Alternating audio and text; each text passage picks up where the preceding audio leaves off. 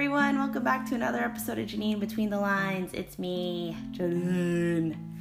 I'm in a weird mood, but I'm just really excited to finally start my series about 1Q84 by Haruki Murakami.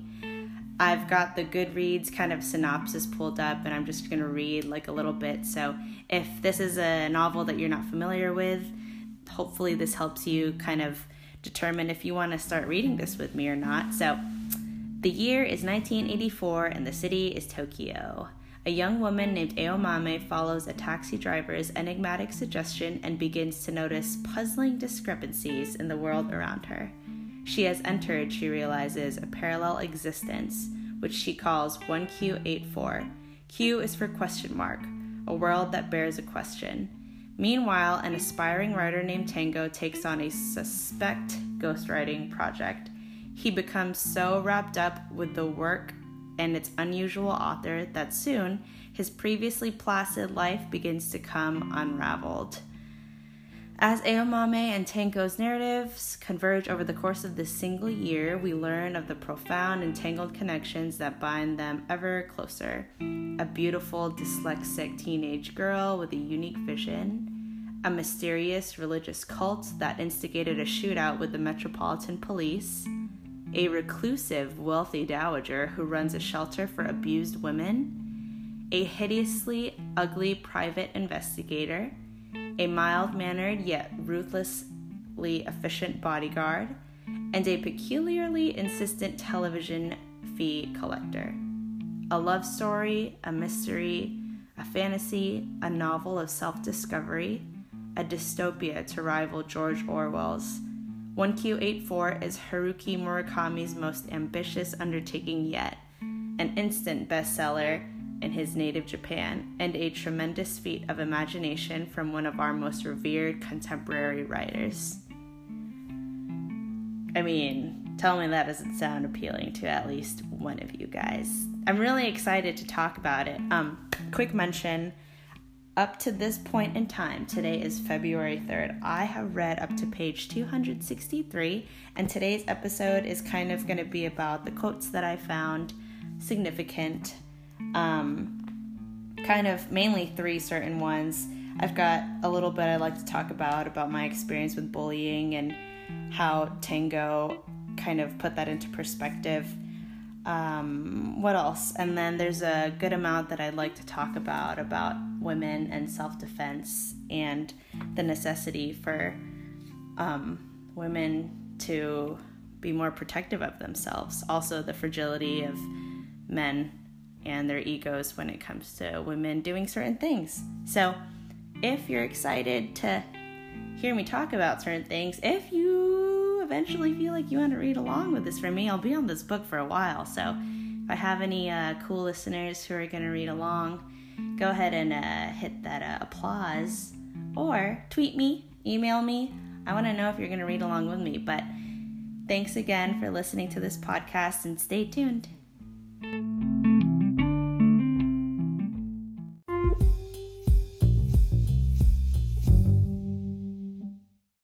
I need to stop overthinking and just record. Sorry about the clicking in the background. I'm filming in the living room, and there is just an incessant click where the cable box kind of just does its own thing.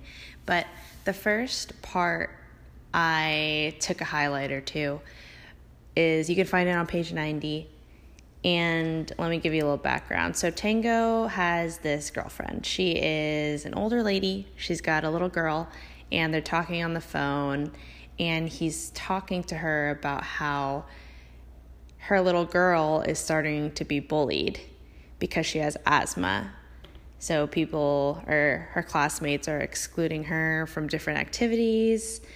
And how she's sweet, her grades aren't bad, but just because she has this one little thing, they start to bully her. So I thought that kind of struck a chord, because in my past OTT, I talked about that with my brothers. I think I talked about it in one of my book episodes as well, but I feel like bullying and growing up with it and learning from it, it's affected a lot of my loved ones' lives.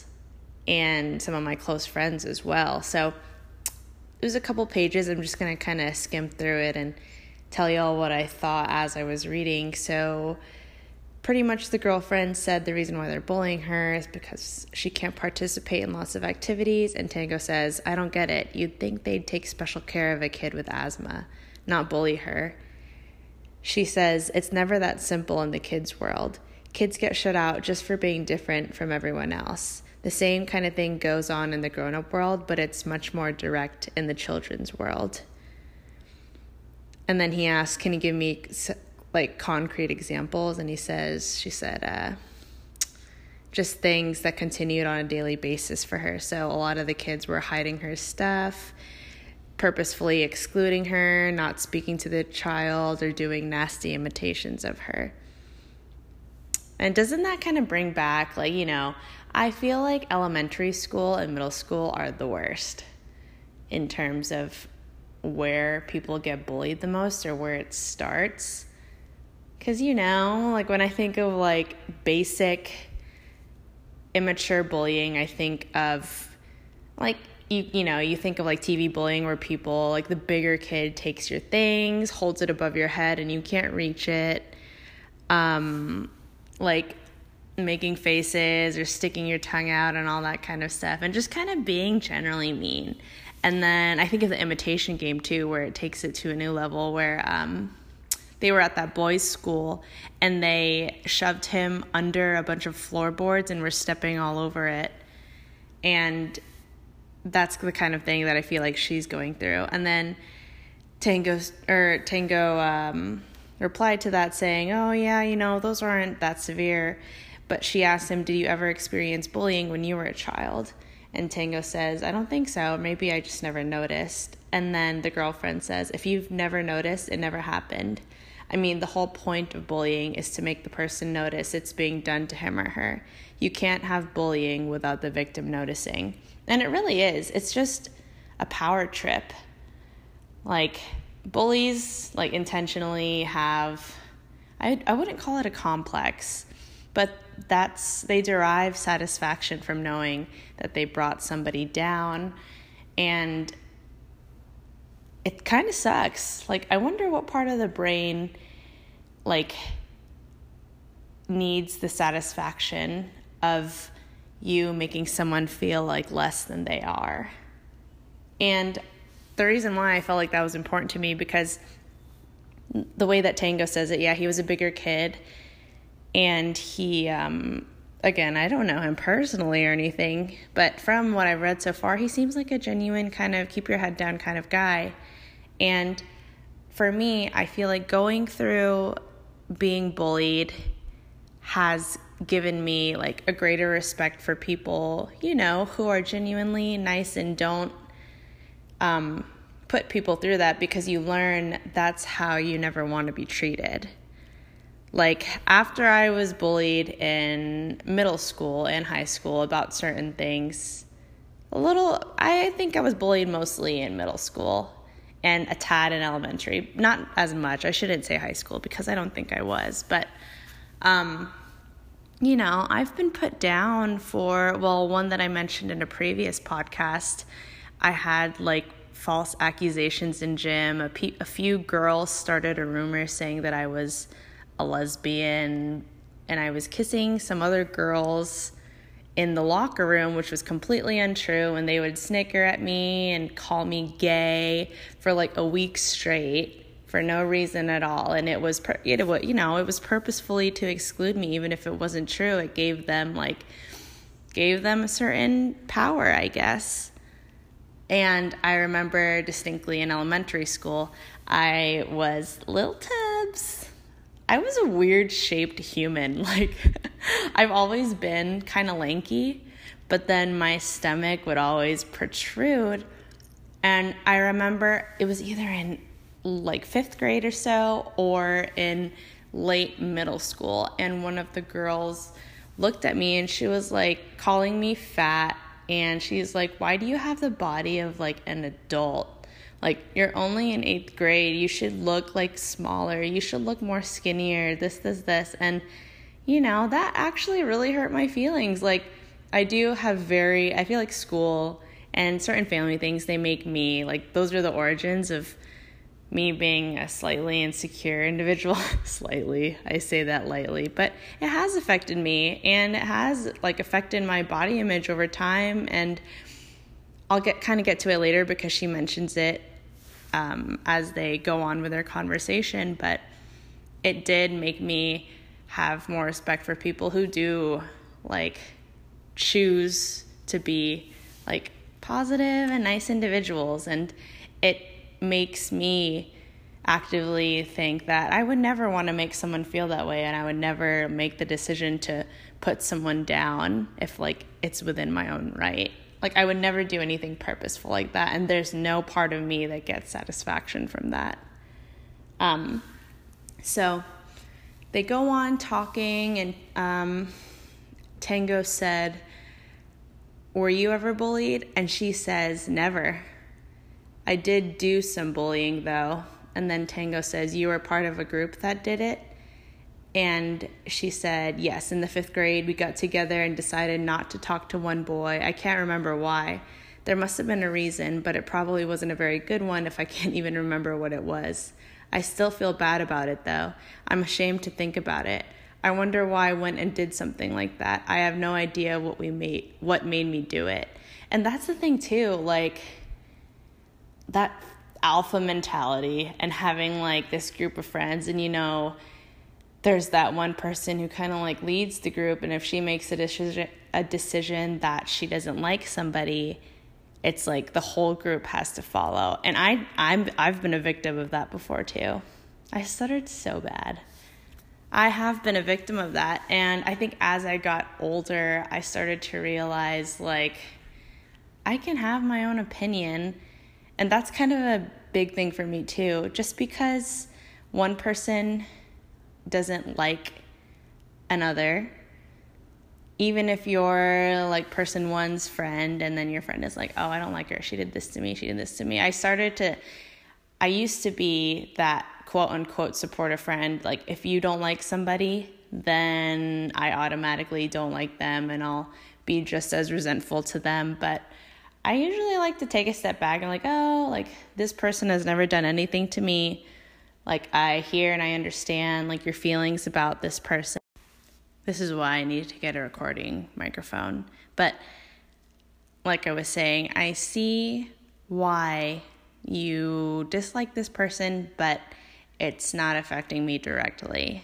And I'm not a big fan of people who just jump on a boat and decide that they don't like someone or something because a whole group decides it. But going on, she says, "Finally, everyone feels safe belonging not to the excluded minority, but to the excluding majority. You think, oh, I'm glad that's not me. It's basically the same in all periods and all societies. If you belong to the majority, you can avoid thinking about lots of troubling things," which that I was like, that can relate to a lot of things that are troubling in our society today. And it does make sense. Like, nobody wants to be that person who, you know, every single day you learn to present yourself in the best way possible, and for someone to attack anything about you and then have that be known to you, like, you don't want to be a part of that, like, small group that's getting picked on, you know? It's just not a good feeling. And then Tengo says, "And those troubling things are all that you can think about when you're one of the few." And then she says, "That's about the size of it, but maybe if you're in a situation like that, you learn to think for yourself." And that was what I was saying too. Like,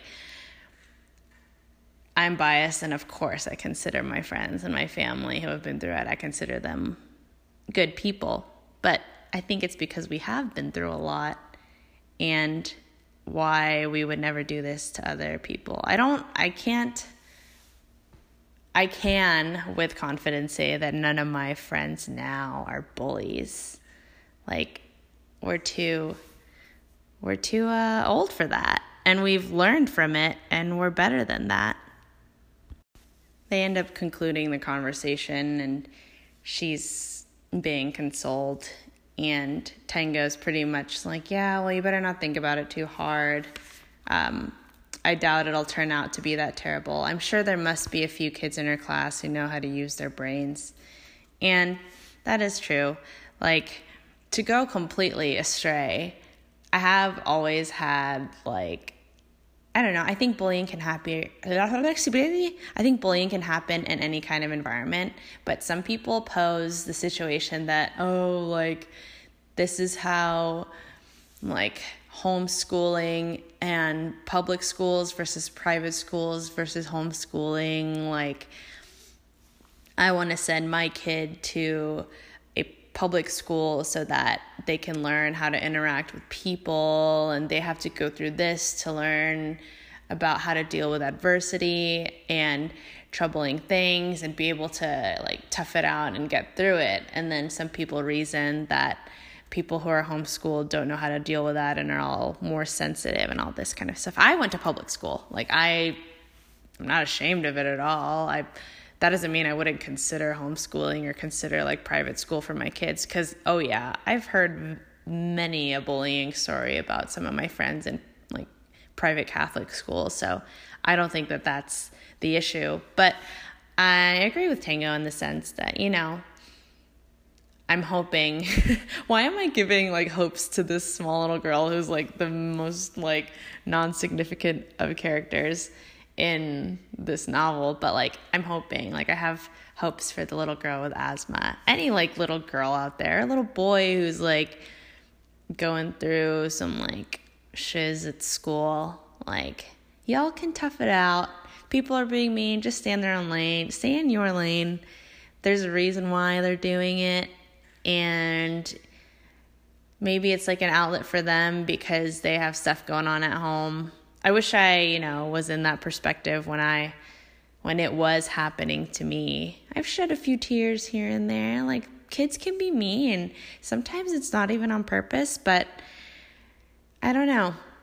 Like, I wouldn't be as, you know, I don't want to say nice, but I probably wouldn't have, like, the same outlook on things if I didn't have to go through that in my younger ages. Now, like, when people are like that, I kind of just brush it off. There are still things that really get to me, but I know that what I experienced, like, from then has made me a better person. So that's kind of why I wanted to bring that up in that little section there.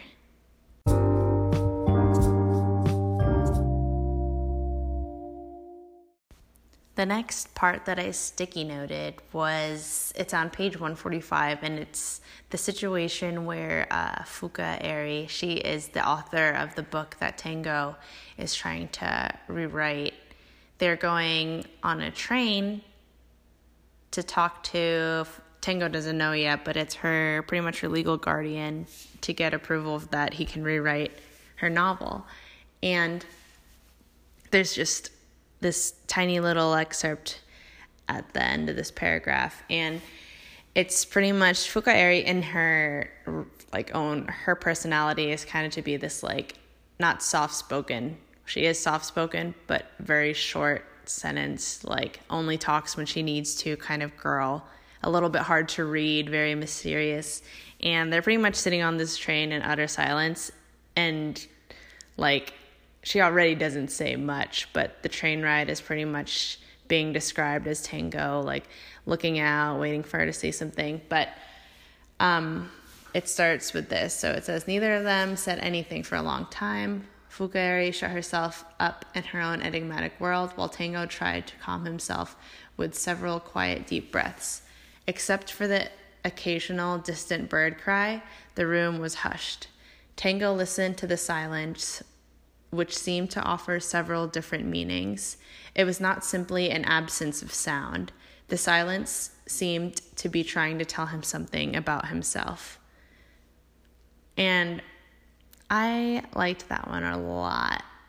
Raise your hand if you're one of those people who get irked when there's too much going on in a room. Like, I love me a good party, like a full, like, the room is filled and, like, there's music and all that kind of stuff, and, you know, but there's a time and a place for that. But when there's too much clutter around, be it physical clutter, conversations all in different directions coming at you. And even if it's like a one-on-one kind of situation when you're with someone and you feel like the need to always be talking. I feel like what I got out of this part of the book and why I sticky noted it was because I'm someone who appreciates like silence a lot and being able to like have no distractions and no, commotion.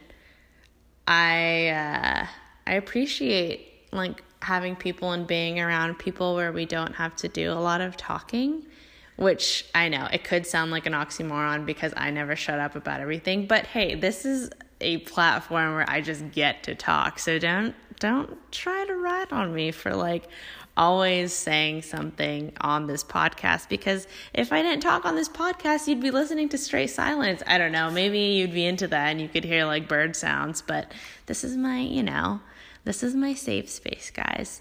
When I'm like interacting with people or I'm in like certain environments, I think I mentioned that in an OTT too. Like, I appreciate somebody who doesn't have to like fill a room with conversation to be comfortable.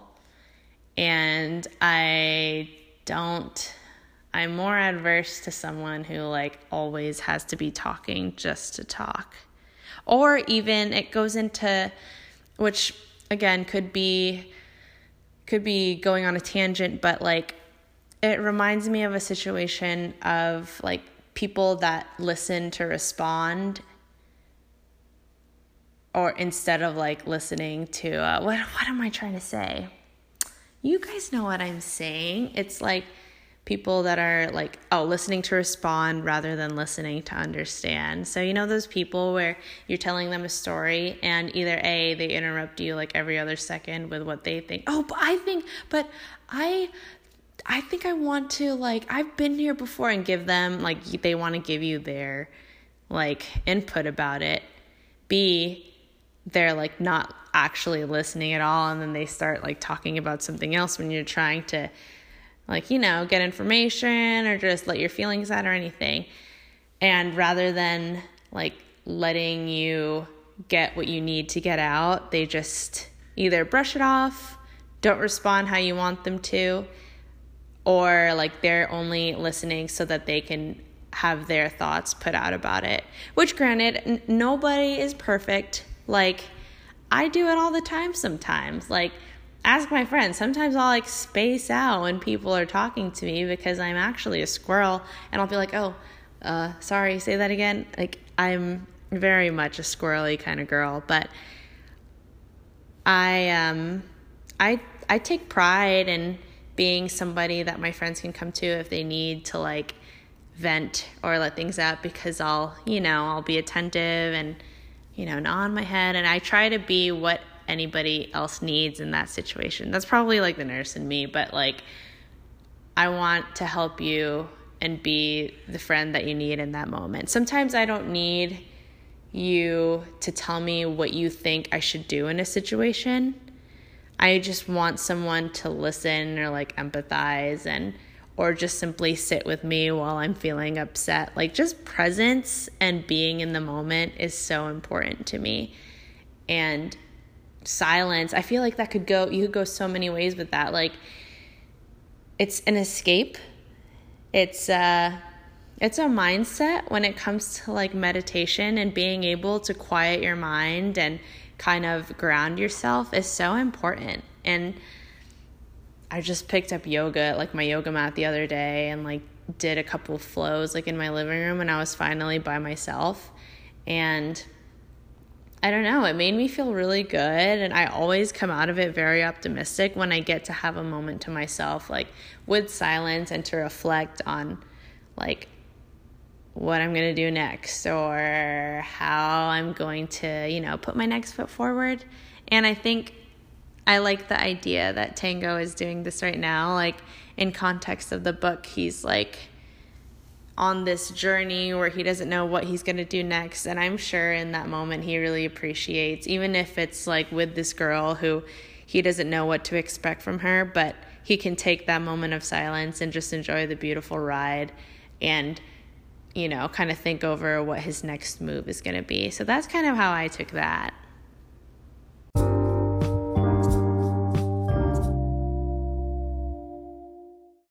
So the next part that tickled my fancy, I feel like I don't even have to explain why I like it. There's this chapter. It's chapter 11, starts on 161, and it's called The Human Body is a Temple. And this is kind of talking about Aomame. She's the lady assassin, the one who's kind of trapped in this alternate world that I'm reading thus far. So right now it's seeming like she's herself, but she's in a different time period. Pretty much what she does is she goes around and kills, not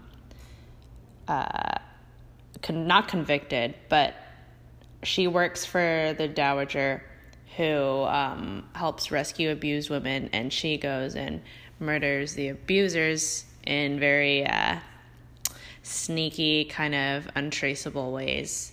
So this whole, I guess I should say listener discretion advised, mostly for any males that are listening, because she is an assassin and she starts to reflect on how she like goes up against males. So the beginning of the chapter, it starts out with her saying that a kick in the balls is the way to go when it comes to women defending themselves against men in drastic situations. So starts out, she's pretty much saying, it says, generally speaking, there's no other way for a woman to take down a bigger, stronger man one-on-one. This was Aomame's unshakable belief. That part of the body was the weakest point attached to, or rather hanging from, the creature known as man, and most of the time it was not effectively defended. Not to take advantage of the fact was out of the question. And then she said, she goes on how she was talking to one of her colleagues about men describing how that pain felt. Fear, man. Is this weird to ask for? But like, let me know if you agree with this description.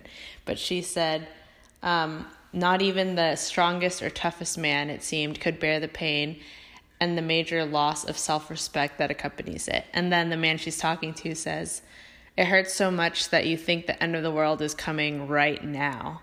I don't know how else to put it. It's different from ordinary pain, said a man. And then he says, what's it called? She said, conversely then, would you say that when the end of the world is coming right now, it feels like a hard kick in the balls? And then he says, never having experienced the end of the world, I can't be sure, but that might be right. There's just this deep sense of powerlessness, dark, suffocating helplessness. So she goes on to say that after she graduated from, she went to a college of physical education, she started training women in self-defense. She was in charge of muscle training and martial arts. And this club that she was training, it was like an exclusive club with high membership fees. And there are a lot of men and women who paid big money for her. And some of them were celebrities, and they all came for her self-defense techniques. But when she taught her special class for women, this is what she says. She made a large canvas dummy in the shape of a man, sewed a black work glove in the groin area to serve as testicles, and gave female club members thorough training in how to kick in that spot. In the interest of realism, she stuffed 2 squash balls into the glove. The women were to kick this target swiftly, mercilessly, and repeatedly. Many took special pleasure in the training, and their skill improved markedly, but other members, mostly men of course, viewed the spectacle with a frown and complained to the club's management that she was going overboard.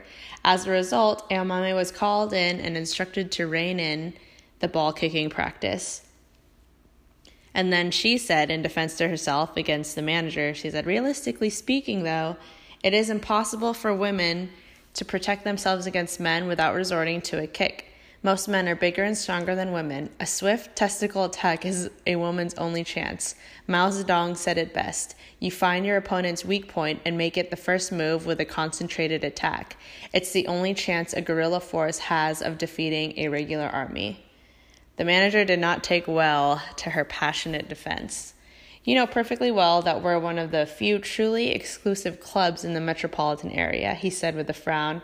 Most of our members are celebrities. We have to preserve our dignity in all aspects of our operations. Image is crucial. I don't care what the reason is for these drills of yours. It's less than dignified to have a gang of nubile women kicking a doll in the crotch and screeching their heads off. We've already had at least one case of a potential member touring the club and withdrawing his application after he happened to see your class in action. I don't care what Mao Zedong said, or Genghis Khan for that matter. A spectacle like that is going to make most men feel anxious and annoyed and upset.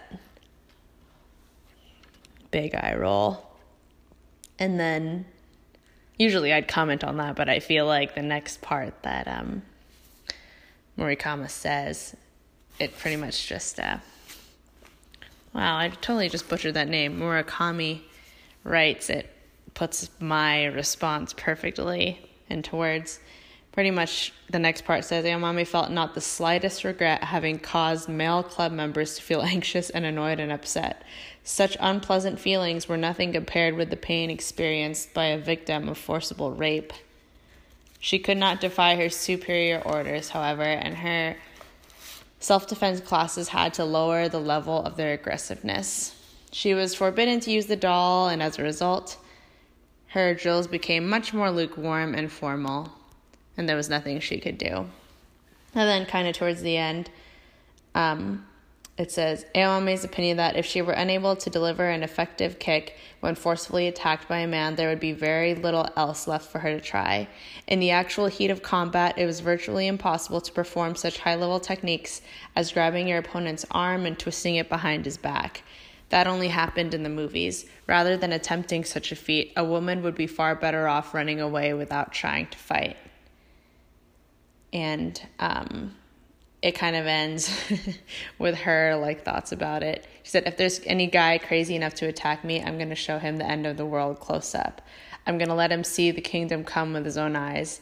I'm going to send him straight into the southern hemisphere and let the ashes of death rain all over him and the kangaroos and the wallabies. I thought that was pretty BA. And I can just, like, imagine if I was in that manager's office and he was telling me, you can't be doing that anymore because you're making all of the men upset and annoyed and it's making them really uncomfortable. That's great. That's wonderful. So sad that you feel that way. But I mean, it's true. Who was I talking to? Like, it is true. Unless you are in a situation where a man is attacking you and he is attacking you and significantly less strong and smaller than you, it is very hard for women. This isn't like, I don't want this to be like an ignorant generalization of me, but even I can recognize that. Even, you know, I've never done like karate or self-defense classes, which is what I was kind of going to allude to. Like, I would want my daughter, I don't want to say in this society because no matter where I would be born in, I'd want her to know how to defend herself in any like event that she was in danger. But I don't even remember where I was going with that. But like, it's true. Like, stand me up next to some, like, the next guy I see. I don't confidently think if a man were to attack me, that I would know the right things to do other than, like, try to get him where he's weakest, because I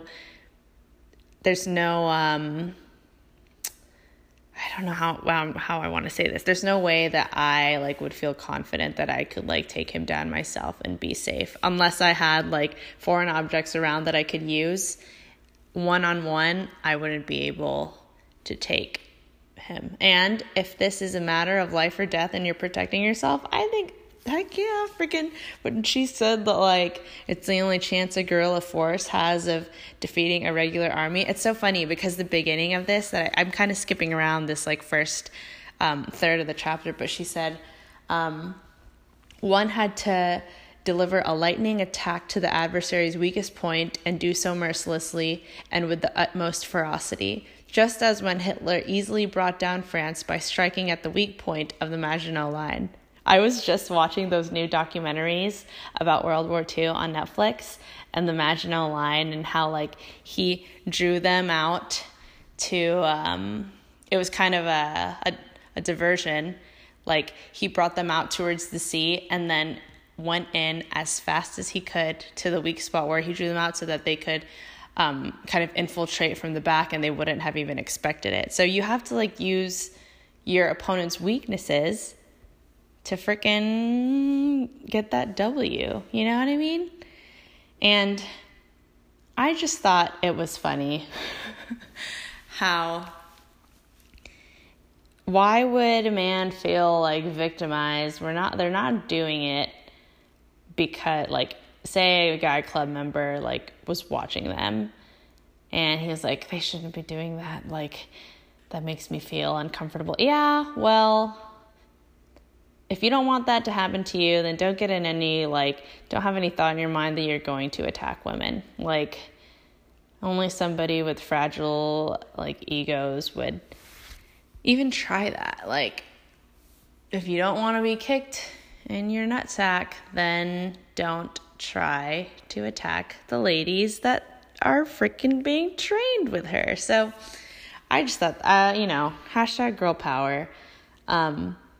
I encourage everyone, and not just, like, it's kind of scary, you know what I mean? Because say, and we do live in a crazy time where you do have to know how to defend yourself, and anyone and everyone, you know, strangers can be, like, you never know who you're going to meet or what their intentions are, and you can only, you know, we are blessed every day to come home safe and to go to work and go places and be safe at where we are in public places and private. But, like, of course, I think that Aomame is doing good by helping these women. And especially in their culture, like, I know that probably is, I don't mean for it to be an ignorant generalization, but correct me if I'm wrong.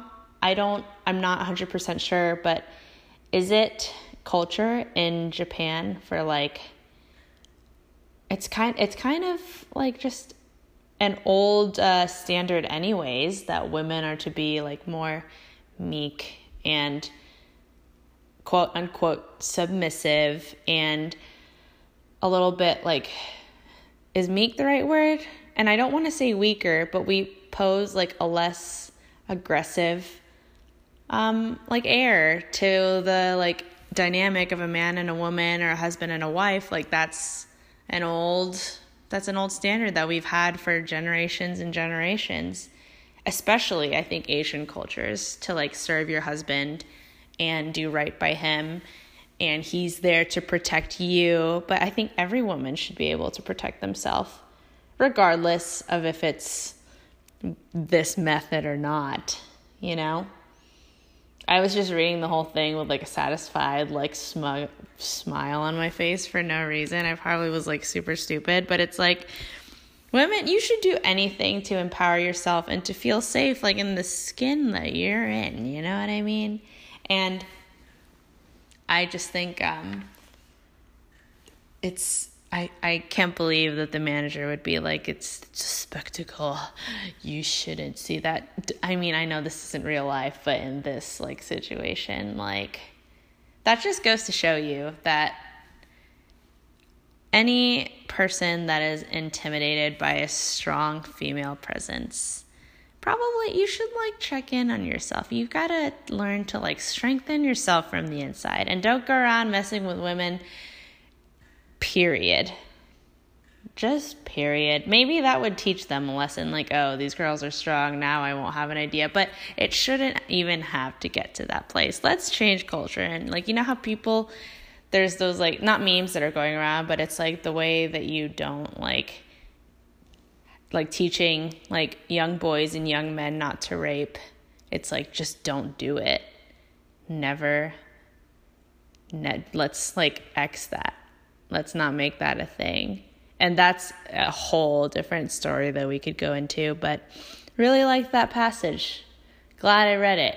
Glad there's a super strong female, and it's nice because Aomame is this like low key BA who she's like this sleek, does her job, makes her money. She's so skilled in so many aspects. She is similar to Fuka in some aspects, but like she's the on the different spectrum. Like she's like the strong, like confident, like walks with like grace and does everything with a purpose and is wonderfully successful. And then Fuka kind of shows the like more feminine side. Like I'm proud to be, I always tell people that I love being a girl. Like being a girl is so fun, and being like having different sides to you is so fun. Like Fuka is like the, I don't want to say gentler. She's not being painted out to be gentle, but she is more of a, like, a general term would be a softer presence. But you kind of get both parts of the globe with that one. Just don't hurt women, guys. It's not that hard. Does anyone feel like, I mean, is it weird that I'm using the word balls? Oh, sorry, everyone. I'm just reading from a book. It's a great book. Hope I didn't make you too uncomfortable there, my friends.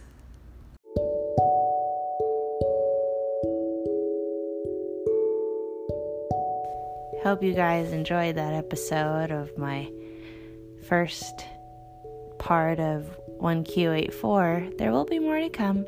Few more exciting episodes here to come as well. I've got a big 3-part series coming that I think you guys are gonna like. It's pretty personal to me, and I'm breaking it up into parts for special reasons. So if you liked this episode, like this podcast, don't forget to follow me, like me, rate me, review me on Twitter, on Anchor, Apple Podcasts, and Spotify. That would mean the world to me. And I love you guys, and I'll see you in the next episode. Bye.